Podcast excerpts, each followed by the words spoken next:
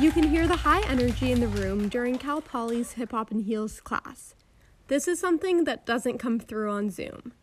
To get into this class and other classes at the Recreation Center, also known as the REC, students have to show an employee their COVID 19 daily symptom screener and scan their touch free barcode.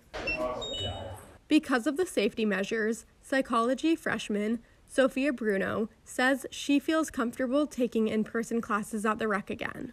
You could just tell me your first name, last name, and your major. Bruno tried out virtual and in person fitness classes at Cal Poly, but says she prefers working out in person. Being in person is just a lot different to be able to feel the energy of everyone around you and the teacher in real life. Child Development Junior Gianna Gladfelter teaches both in person and virtual classes at the Rec Center. Six, seven, Although she enjoys teaching Zumba online, Gladfelter prefers her in person hip hop and heels class. She says the best part of getting to teach hip hop and heels is the energy in the room. Everybody's just so supportive.